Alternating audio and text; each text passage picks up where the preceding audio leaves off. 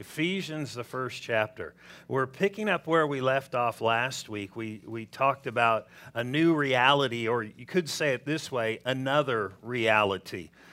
Because there is another reality. In other words, there is the life that everybody knows and that everybody lives you know, just the general population goes about life like it's all about them and what they can do today. But there is another reality, and uh, we need to know about this other reality, and we need to know about it in a real way. And, there, and there, it's a, an eternal reality. And so in Ephesians, the first chapter, there is a statement here that is profound. And God wants us to know this new reality or this other reality, you could say, because there are people out there that don't know God loves them, don't know that Jesus died for them, or it's just an idea to them, but it should be a reality. Some things people hear, they just hear stuff. But is, is, it, is it a reality to you? Is it real? And that's huge because everything that got, got purchased in Christ and the different things in the Bible, God wants them to be a reality in your life. And so, Ephesians, the first chapter, um, and we're not going to go back over much of what we shared last week, but a couple of things. Notice this in verse, the first chapter, verse 3. It says, Blessed be the God and Father of our Lord Jesus Christ. Blessed be the God and Father of our Lord Jesus Christ. That is a reality in itself. Amen. And we talked about that last week how in 1 Corinthians, the eighth chapter, how that different people, even back where they lived, some people, uh, when they would offer stuff to idols, they thought there were different gods and different things like that. And he said to us who know and have the truth revealed to us, he said, there's just one God. And we saw that how the world can have one reality but there is a true reality. In other words, to them, that's what they think is real. They think that's what's right. But how many of you know when everybody dies, then what is, is it is? In other words, life is not a waste, it matters. And if someone dies and they don't know the true reality, they miss out on it all. And they have been following something they thought was great, right, and whatever. This is why we need to be possessors of the true reality, and that's what we share with people. And, it's, and it needs to be real. You know, hey, you know, we, we went hiking the other night. I was going to say something, but we went hiking the other night, and uh, we went up on this, this hill because we'd been going with the group from that's been going to Honduras, kind of, or some of the people. It's been open to others. But one night, a couple weeks ago, we went out with a group and, and I was walking along, and all of a sudden, I, and people were like, I've never seen you act like that. I just went, ah, ah, ah. I didn't know if I, I thought I got bit and a snake was holding on to my ankle. It was a ball of cactus like this, and it was a cholla, and there were, I still have a mark this big. There's got to be 40 marks where the needles went in. And so you can always share this experience with people, but it's not until you know it yourself that you can say, This is how it feels, this is what it's like. And Lindsay was there. She went, because she's like, I'm with pliers pulling these out of my ankle, and the skin is just stretching. I mean, big time. They're not just like, if this is what plucking eyebrows is, then my, oh my. That's, I mean, you know, for ladies, it can't be this bad. I mean, it, I mean, it, it, it, it can't be worse. There's no way because your skin would be all stretched out up here from pulling on them all the time. I mean, literally, it pulled, pull one out. I've pulled 15 of them out, and she said, "Does that hurt?" I just started busting out laughing. Everybody did. No, doesn't hurt. But the thing was, the other night, this is what I was going to say. We went on a, a, hike, and there was only five of us, and there had normally been more, but everybody got cactus except for one person. So, what was a reality to me became a reality to other people. And so now it's real. They don't have to say, well, somebody went out, you know, the other day and he got a cactus in his leg and you should have seen, and the skin stretched, and I, am sure it hurt. I think. Well, now each person has their own experience. It's real to them, it's firsthand. That's what God wants here. Blessed be the God and Father of our Lord Jesus Christ. If you're saved, God is your Father. Jesus is your Lord, He is your Savior, and He's not just the one who washed you from all sin. The church has made a mistake to not share sometimes the full truth for fear of failure. But notice this it says, Who has? Now, I, I, I wasn't the best English person, you know, I speak English, but in school, that wasn't, you know, I do know like past tense, present tense, future tense. And if it says has, then that doesn't mean he's going to. And so many people want God to do certain things for him, them, and they're waiting on God to do something, but this is not a present reality that he has. They're wanting to be blessed, they're wanting to be delivered, they're wanting to have health, they're wanting to have strength, they're wanting to have certain things. But, and so they're praying, trying to get it, instead of believing that He's already done something and that it's yours. We're not, we're not telling people, hey, just pray and let's believe God that you'll get saved. You totally know it's already paid for. And if they call on the name of the Lord, they get it right then because it's already taken care of. Notice this Blessed be the God and Father of our Lord Jesus Christ, who has, that needs to become a reality to us. He has done something. He has blessed us with every spiritual blessing in the heavenly places in Christ Jesus. What are these spiritual blessings? Well, we know from the first chapter, if you read further on, he talked, Paul talked to this church, and he said, And I pray, once you get down to the 15th, 16th verse, he said, I pray for you that the eyes of your understanding would see this. In other words, you'd get this reality in you. And one of the things he said would be that you would know what your inheritance is. The inheritance in the Bible is divine health and healing, deliverance, authority over the devil, provision. It goes on and on about victory. And so the thing is, he tells us here that he has already done something. He has already blessed us with these spiritual blessings. Turn with me to Second Corinthians, the fourth chapter. Not far from there, but Second Corinthians, the fourth chapter, and we're going to go a little further on this new reality. Here's the thing the reality that the world says is, you know, you just kind of go with the flow and whatever happens, happens. But is there a reality that's from God that's superior to the knowledge that's propagated in the world? And if there is, can I know it? Can I walk in it? And we need it to be real. Amen?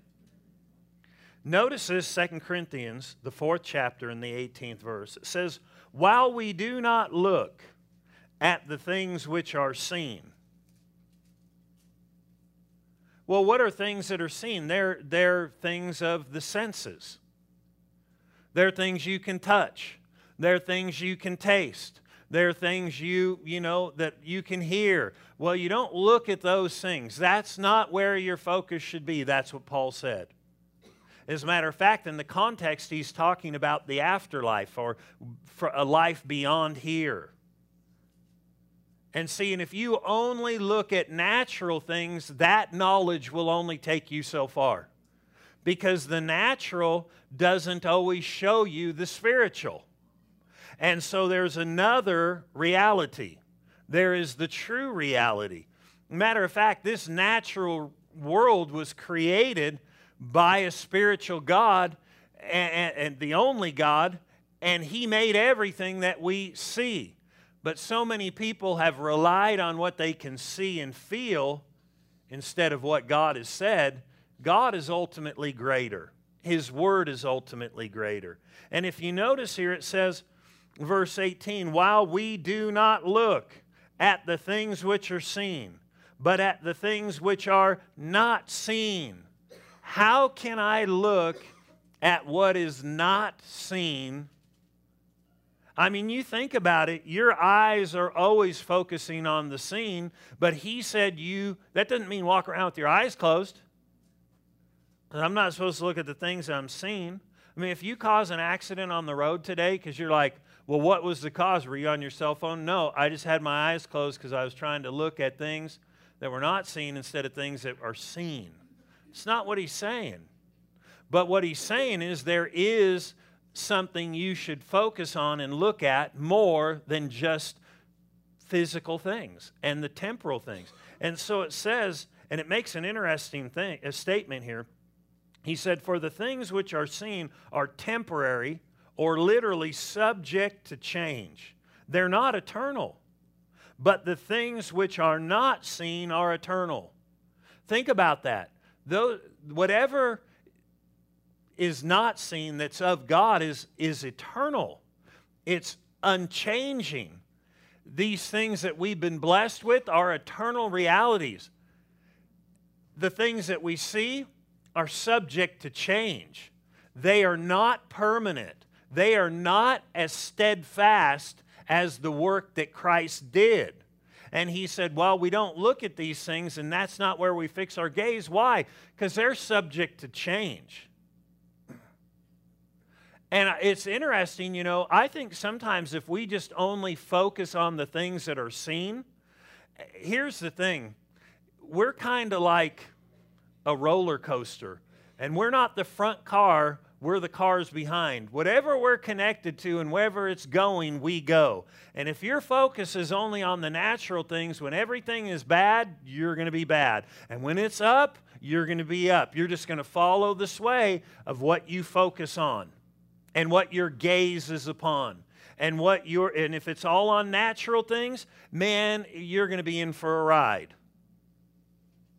totally in for a ride. And everybody around you is going to be in for a ride too. Because you will be screaming when you're going down and shouting when you're going up and everything like that. But he actually is trying to help us get off the ride and get into a new reality, the real thing. Because then it doesn't matter if, you know, a building falls down. Praise the Lord. I'm still here and we don't have to panic when something happens. But if we're only looking at the temporal, we won't reach out and take hold of the spiritual things. And that's where your solution is for everything you'll ever need. If something were to happen with a job and all you're doing is looking at that, then people who are totally fixed on the natural and not looking at the spiritual will say, What are we going to do now? But those who are not looking at the things seen, but the things that are eternal, have no problem. They go, God is my source. My God will supply all my needs according to his riches in glory by Christ Jesus. Jesus became poor so I might be rich, that I might have a full supply. But if I'm only looking at the natural and focusing on the one, then that is what's going to just draw my life and going to pull me everywhere. If I think, what am I going to do?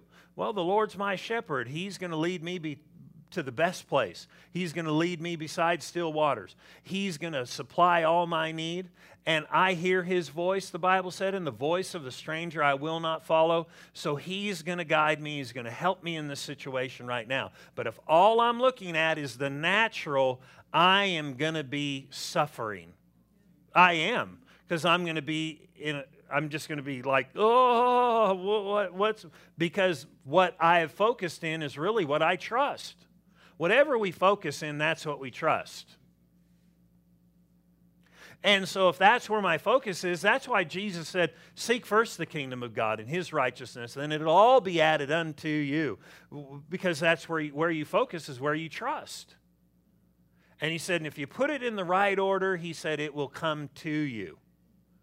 He said the Gentiles focus after it, but he said if you look not at those things, in other words, don't look at the temporary, but look at me, look at my kingdom, look at me, what I've promised, what I've said, he said, then it'll be added to your life.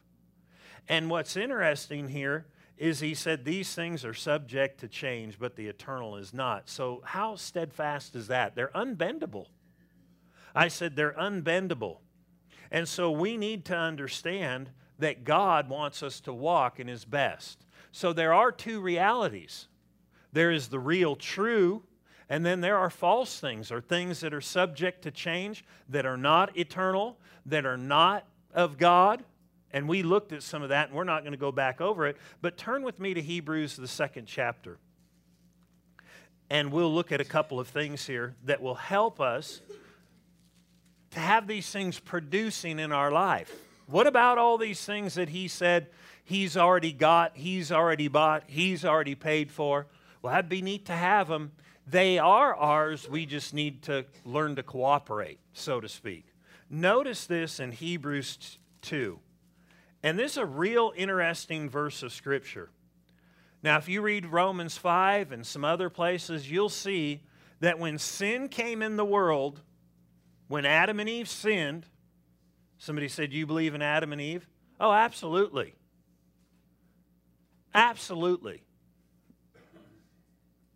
The question is not, Do I? Don't you? And uh, but the Bible said when sin entered into the world, death came by sin. Well, was it physical death that came?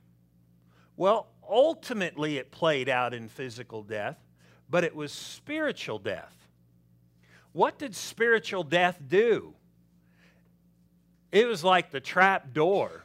You know what they say, open Pandora's box. It, it, it let everything ill into man. It, it, took and took out divine life that repelled any evil and anything and caused man to prosper and be blessed and walk in a good relationship with God, have divine health and divine strength and victory and dominion and all that stuff. And as soon as life vacated, death came. And the Bible says that now death even produces sin, which sin was the thing that opened the door and caused death to come. Life vacated humanity. And the Bible said it spread like a disease. And every man from Adam on has this disease called spiritual death and separation from God and the absence of light and life and immortality. And so the darkness just floods in and lives there because the light is gone, the life is gone. And so really, you could say this when we come alive in God, we actually get our freedom from all the ills that will ever affect humanity. Though your body will get old, you have been released if you would know it. But here is an interesting thing right here in Hebrews. Though there is the true reality, there is something else that we need to understand about this. Because we want to come away from living according to the natural and really walk out these things. Amen. And, and know Him for ourselves and walk in the freedom, walk in the victory that He has. Notice this in, in Hebrews 2 14. It says, Insomuch then, as the children have partaken of flesh and blood, He Himself likewise shared in the same You go back and read different things in different places, why he became what he became. I mean, God became like this to help us out. I mean, it's a pretty incredible thing. God became like a man, emptied himself to help us. And not just to give a helping hand, but I mean to radically change everything. It says, Insomuch then as the children have uh, partaken of flesh and blood, he himself likewise shared in the same. Talking about a good God, he identified with us. He became tempted like us. You go read through the book of Hebrews. We can never say, God, you don't know what I'm going through. Because he wouldn't have personally, but he became a man so he personally could. What for? Why did he become? To ransom man who could no longer ransom himself. The first Adam caused the disease, the second Adam brought the cure. And it's interesting as you read here, it says, Insomuch then as the children have partaken of flesh and blood, he himself likewise shared in the same, that through death, now this was through his physical death, that he might destroy him who had the power of death. That's spiritual death that produces everything else that has to do with death. Sickness and disease and every ill to humanity is, is death. It's a result of death. Going, people starving is, is, is death in action. Broken prayers and not walking with God is death in action. It's surely not life. It happened when man fell and death began to reign over man. All the ills of humanity, with man having no answer for them, are death. Death. It's not just something to be petted, it's death. The dominion of the devil, he couldn't rule over Adam and Eve. They had to give in. And when they sinned, then he came in and is called the God of this world. But Jesus got the victory over him, so we don't have to be defeated by him. So why the Bible said, resist the devil and he'll flee from you. Ephesians says, don't give him a place in your life. Mark 16 says, in his name you can exercise dominion over him. I mean, on and on. But those truths were unheard of before Jesus' work. But all the ills of humanity are really just the offspring of death. They're death in action. Sickness is death in action. You know, the greater the sickness, the more severe it is, the greater effect it has toward death. But it's just death in action. You ever heard somebody say, I got the flu, I felt like I was going to die? Well, you didn't feel like, woo, glory to God, woo, hallelujah. Wonder what God's trying to teach me. He's not trying to teach you anything through death and ill ever. And when you're overcome or the enemies come against people and they think, oh my goodness, this is, that's not God, that's, those are things of death. They would not have had their place unless sin got inside of man and opened the door to the ills in the earth. Jesus got the answer. That's why it says you've been blessed with all spiritual blessings. The problem is we don't always know it because we're only looking at circumstances and we haven't been told, look somewhere else. Now, but we've heard now that there are these things. but what can stop us from gravitating back toward the earthly things that are temporary and get over on these heavenly things that are provided for us in Christ? Well, this verse, I believe, really has a key to it. And when we read it, we'll think about some of the things Jesus said. Notice this it says, Insomuch then as the children have partaken of flesh and blood, he himself likewise shared in the same. That through death he might destroy him who had the power of death or spiritual death.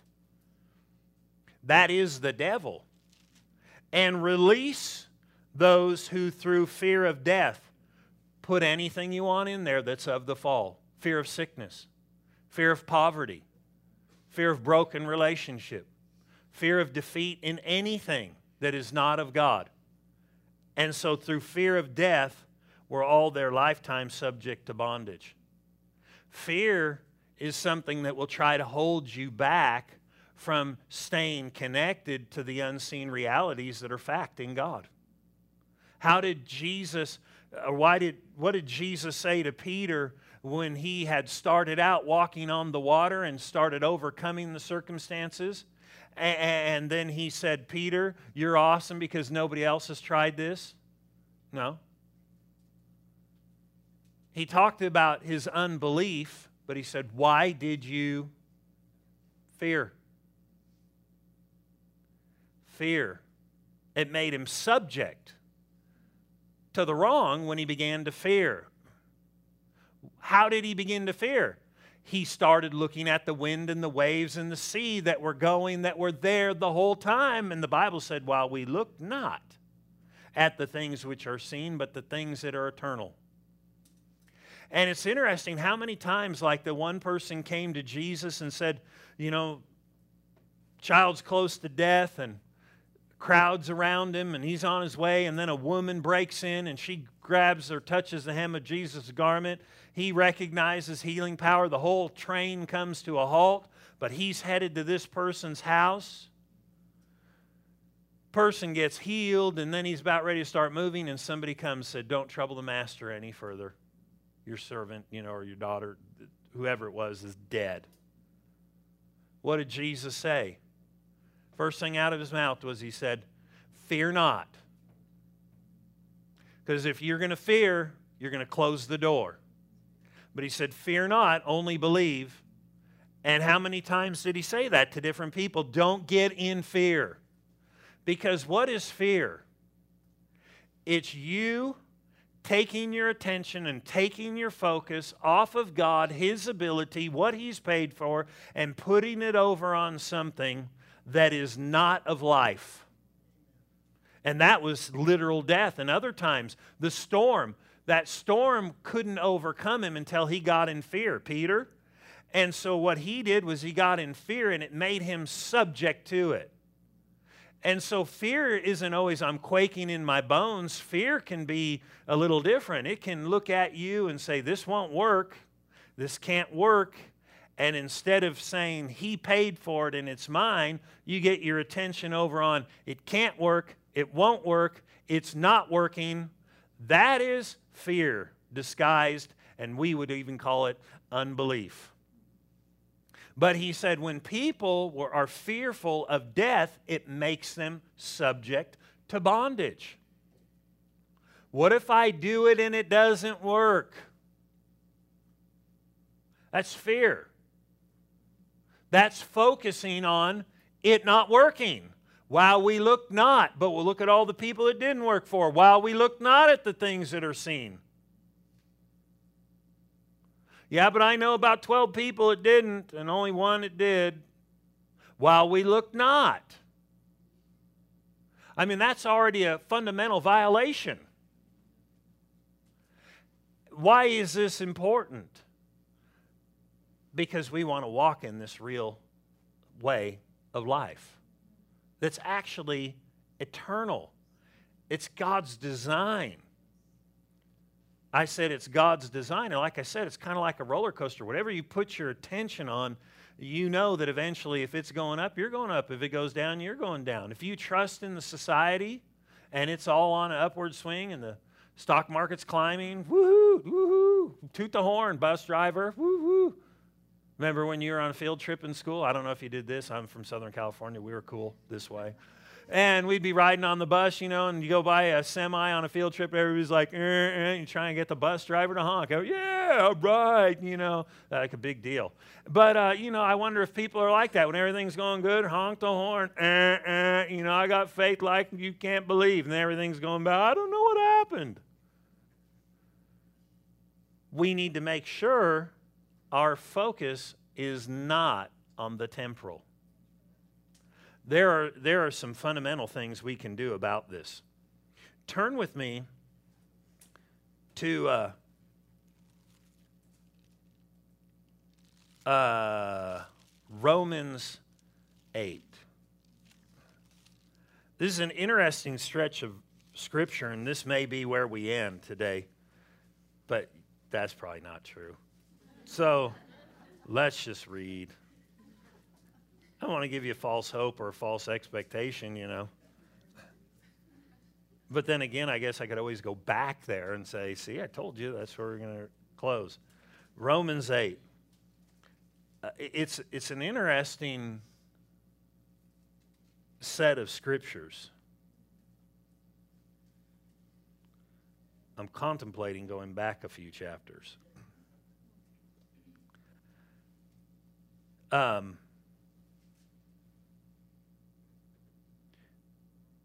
Romans, the eighth chapter. The first couple of verses talk about getting victory in Christ, You know what? Let's go back to Romans 5, then we'll go over here.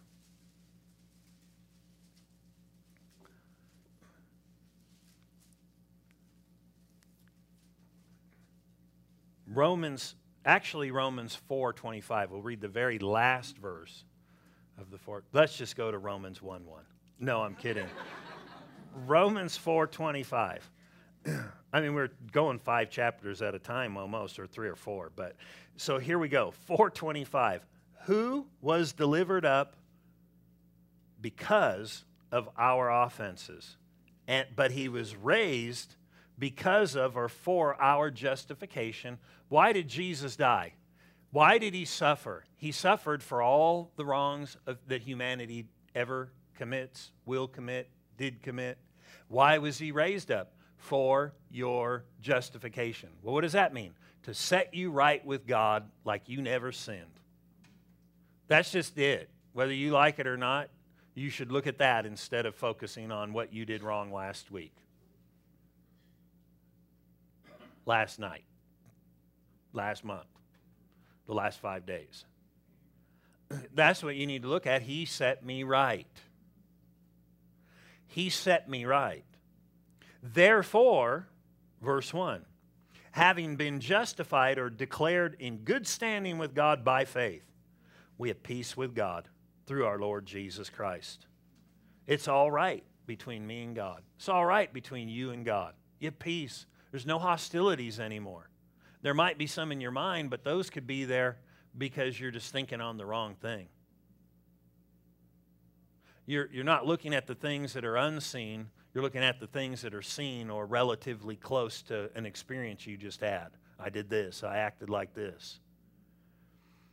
But he said, We have peace with God. There's no more hostility, there's no more war, there's no more animosity between us. It's all settled. God's taking care of it through Jesus Christ our Lord, through whom, verse 2, also we have access by faith into this grace or the strength and ability in which we stand and rejoice in hope or expectation of the glory of God.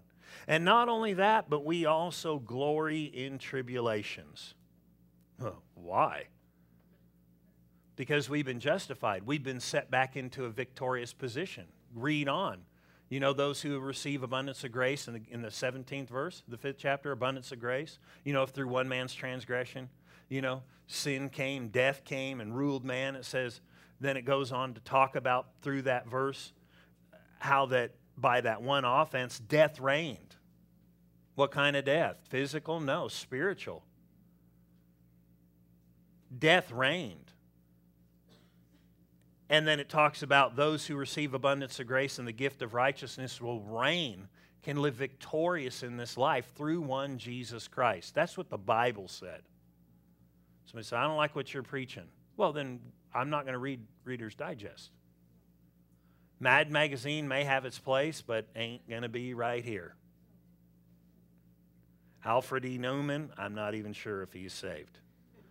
Verse 2 Through whom also we have access by faith into this grace, this ability, this strength in which we stand, and we rejoice in expectation of the glory of God. And not only that, but we also glory in tribulations. Why would you glory in a tribulation? Well, God just wants to see me go through and suffer some snow. No, no, because you know you can win. You know you can win at every tribulation that comes. Every test, the Bible said we are more than conquerors through him that loved us. The Bible said he causes us to triumph always. I mean, you read all these different things about victory, and greater is he that's in you than he that's in the world, and you have overcome them. And so when he's talking about this, he's talking about glorying in tribulation, knowing that tribulation produces perseverance or literally endurance, and endurance, character, or literally approved and godly character. And notice, character produces expectation, a positive God word expectation. Why?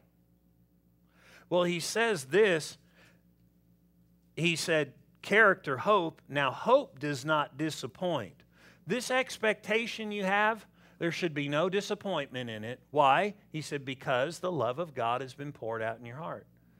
What, what does he mean the love of God has been poured out in your heart? I used to think he meant patience is poured out in my heart, though the Bible does cover that. Kindness is poured out in my heart. But if you read this phrase, the love of God, remember in 1 John he said, You've known and believed the love that God has to you. What was the love God had to you? Jesus and what he bought and paid for. What did he pay for? All those spiritual blessings in heavenly places.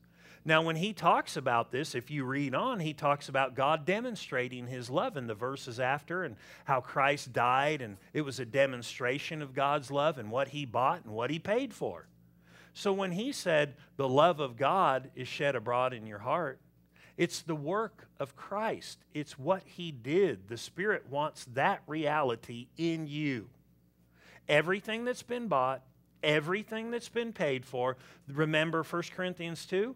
He, it says, by the Spirit, we know all these things that have been freely given to us by Him.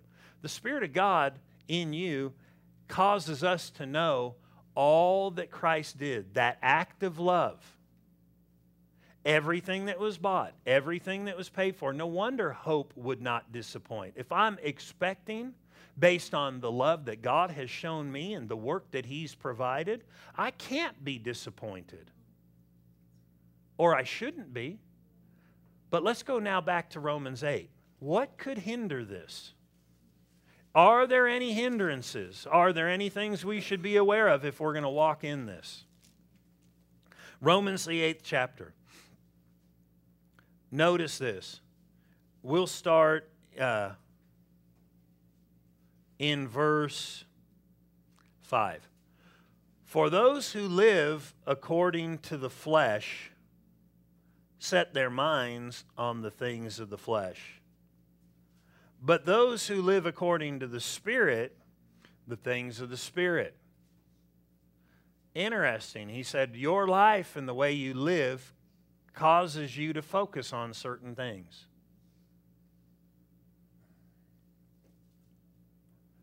obedience would be critical here. Because if I'm obeying, then I'm following what He wants, then it will tend for me to have my mind on the right thing. But if I say, and I could be saved and say, I love you, God, but I'm not going to do that, and I'm not going to forgive, and I'm not going to do what you say, then what happens is it makes for us tending to put our minds on carnal, fleshly things, which we're not to focus on because they're temporal. Here, he gives more strength to what they produce.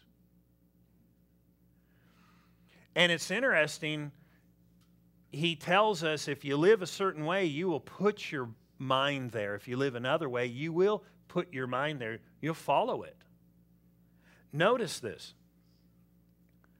For those who live according to the flesh, set, or in other words, you could say the outward man instead of the inward man, the new life, set their minds on the things of the flesh, but those who live according to the Spirit, the things of the Spirit. For to be carnally minded is death. Even though you have spiritual life, this can be still produced. And we don't we shouldn't fear it, but if we disobey or don't do what we know, we actually are, with, without even maybe realizing it, putting our mind on something else. We're causing ourselves to gravitate another way. And he said, For to be carnally minded is death, but to be spiritually minded is life.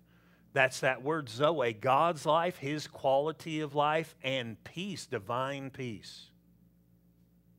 Because the carnal mind is enmity against God, it'll cause more struggles in your head. For it is not subject to the law of God, nor indeed can be. So then, those who are in the flesh cannot please God. But read this next verse. This is about every saved person.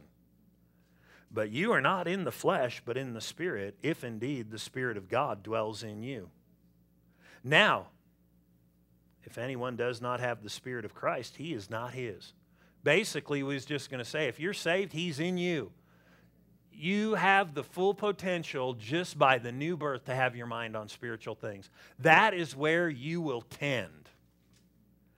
But he didn't stop there. Verse 10 And if Christ is in you, the body is dead because of sin, but the spirit is life because of righteousness or your good standing with God. But if the spirit of him who raised Jesus from the dead dwells in you, and we already read he has to if you're saved. He who raised Christ from the dead, I mean, his whole body has been in the ground for days. Every fiber of his body is being affected. He is preaching deliverance to the captives in hell, and he's taking the keys of death, hell, and the grave. He's conquering Satan, but his body is rotting. Think about this. The Spirit not only quickened him and brought him up, but brought his body up, every part of it, and transfigured it completely. You don't think that this divine life has power to fix a body? Now remember, but if the spirit of him who raised Christ from the dead dwells in you, he who raised or quickened Christ from the dead will also give life or quicken your mortal bodies through his spirit who dwells in you. It will have an effect on you or can. But remember, there is a key. Well, I look not at this, but I look at this. To be carnally minded produces death the things that are not of redemption. But to be spiritually minded will produce and release the life and the ability of God in every area of your life. It can affect every area. But notice this. Now we're the, the spirit's alive. You've got new life. If you're saved, you've got the ability. You do. You can live this way. You can live right. And when you obey, it will cause you and tend toward a spiritual mind. It will. It'll cause you to have a, be spiritually minded, to get your focus on the right thing. But notice what he goes on to say. Therefore, brethren, we are debtors. In other words, we're debtors, but notice he said, not to the flesh in other words, the natural body, the natural compulsions, uh, the, the stuff that's, that God's maybe directed you away from, we, we don't have to be slaves to that because we're not debtors anymore to it. Why? Because we have new life. We have victory over the flesh. You can control your body, you can control what you do when you get saved. I think that's why when Paul discussed eternal life with King Agrippa and getting saved, the Bible said he reasoned with him about righteousness, self control, and the judgment to come. Because he was saying, You probably act like a dog. You do all these different things, but if you'd get eternal life, you could control yourself. You could do, you'd have something working in you. You'd have divine life. You'd have the ability to walk free. You could obey, and if you'll obey, it'll fix your thinking. It'll start straightening things up in your life. You'll become spiritually minded. You won't be experiencing death, but you'll be experiencing life, all that it brings. And that doorway that's the trap door that brought everything caving in on humanity gets closed in your life, and all the rest can start working. But notice what he said here. Therefore, brethren, we are debtors, but not to the flesh to live according to the flesh. For if you live according to the flesh, you will die. Why? Because you'll start setting your mind on earthly things, and to be carnally minded will begin to produce death. He said, so that's the incubator, your reasoning capacity. What you ponder incubates your faith, develops what you believe. So God will always lead you into paths of righteousness, the Bible said, for his namesake, and into good things. That's why we would not incubate bitterness and harshness, because we've got love. We have a new nature. And, and if I do, then my mind, I've gone away from what God's told me to do, and now I'm setting my mind on something that's carnal that will produce no life death things of spiritual death. I don't know about you, But I don't want that. And if you're saved, you truly don't want it either. And God has given us a remedy. Who cares about if somebody else is bitter about it? I'll fix me and I'll love them and I want to get my mind on the Lord and because it'll make my mind gravitate as I obey toward the right thing. Didn't mean all things will be solved, but you'll have the ability to get answers and walk in victory in every area.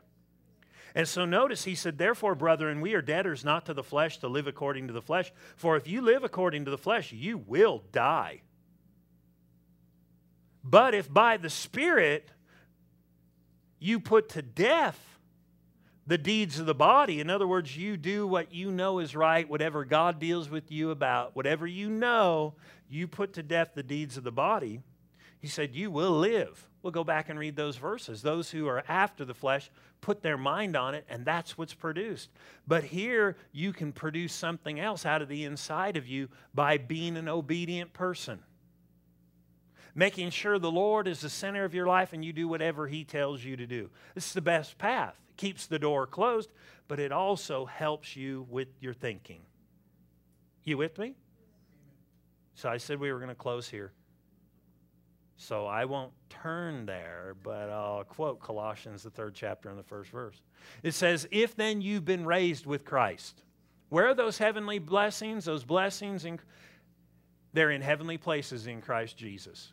Somebody said, well, they're just spiritual things up there. Nuh-uh.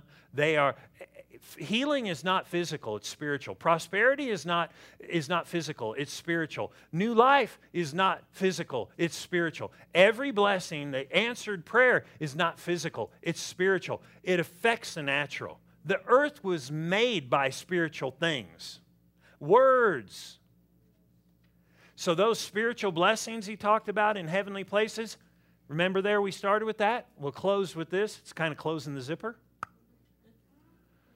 Somebody said you should have checked before you got up there. Not this zipper, the the you know just the message, whoop, closing it up. But you think about it. He said, "If then you were raised with Christ." I like to read it like this: Get rid of the if because I'm saved. You have been raised with Christ. Therefore, seek those things which are above. Set your mind on things above, not on the things of the earth. It almost sounds kind of like the same. King James says, set your affection on things above. New King James says, set your mind on things above. Talks about how you died and your life is hid with him in Christ, and when Christ, who is your life, appears. Well, this divine life that's in you can flow and affect every area of your life. But he tells you there, you can't be fixated on earthly things. Somebody said, Well, I'm just going to do that. You can, but at the same time, you have to be obedient. You have to obey. And you can if you're saved. I said you can, and it will cause a cure inside of you, so to speak. In other words, it'll remedy situations, it'll get things in order in, inside yourself. And then when things come because you know you're doing it, you're right, you can just go, no, I, that's trying to draw my mind over there. No, I'm keeping it right on you, Lord, what you did, who you are, what you bought, period. And what will that do? Produce life and peace. That beats that other junk that we've been delivered from. Amen. I don't know about you, but this is good news. For you, for me, for anybody.